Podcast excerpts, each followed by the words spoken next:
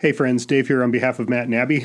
We've had a crazy couple of weeks as we've been wrapping up our semester, and I could make excuses, but I won't. It's just suffice to say, we have not had the opportunity to sit down with the three of us in the same space at the same time for long enough to actually record an episode. So thanks so much to our loyal listeners for being with us on this journey. It has been a pleasure for us to serve you by talking together in front of the microphone from week to week.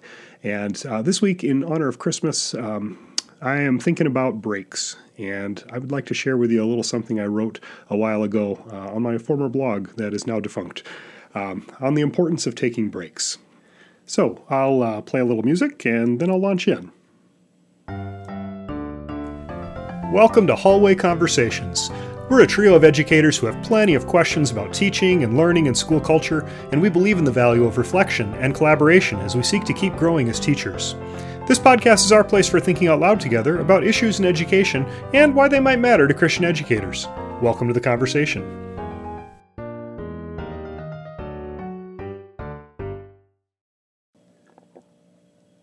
Christmas break.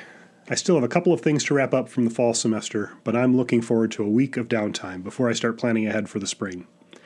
My students have furiously finished up things in a hectic week of projects and papers and final exams, and they are now headed home safely for a few weeks as well.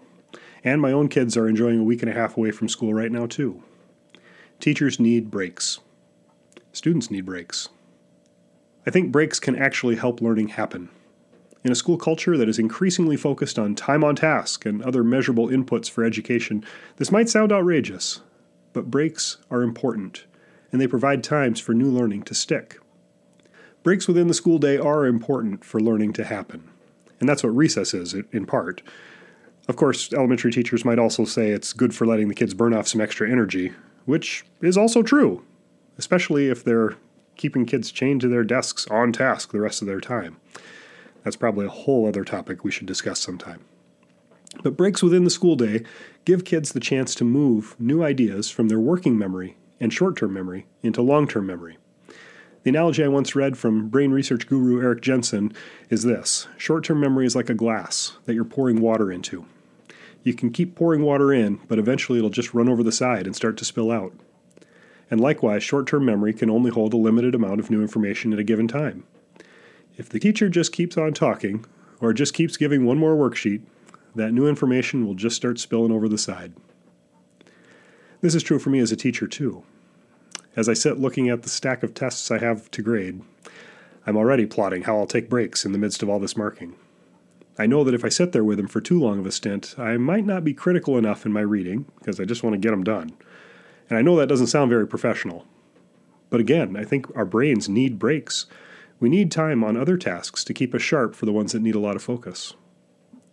And I think that longer break from school, such as Christmas break, may provide a similar function, though perhaps in more of an emotional capacity than a cognitive one. I think both students and teachers alike need breaks at different points in the year to help empty the glass of the busyness of learning. Changing the routine may be good for the spirit.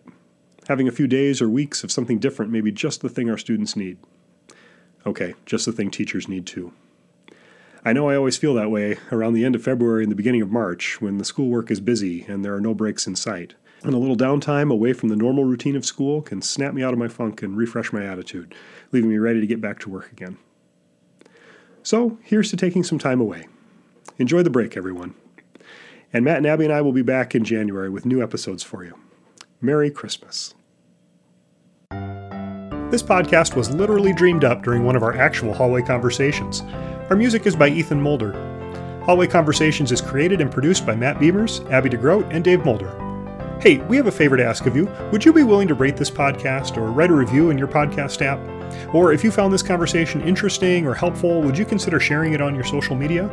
Those things really do help podcasters out, and we would be so, so grateful. Thanks for listening, friends.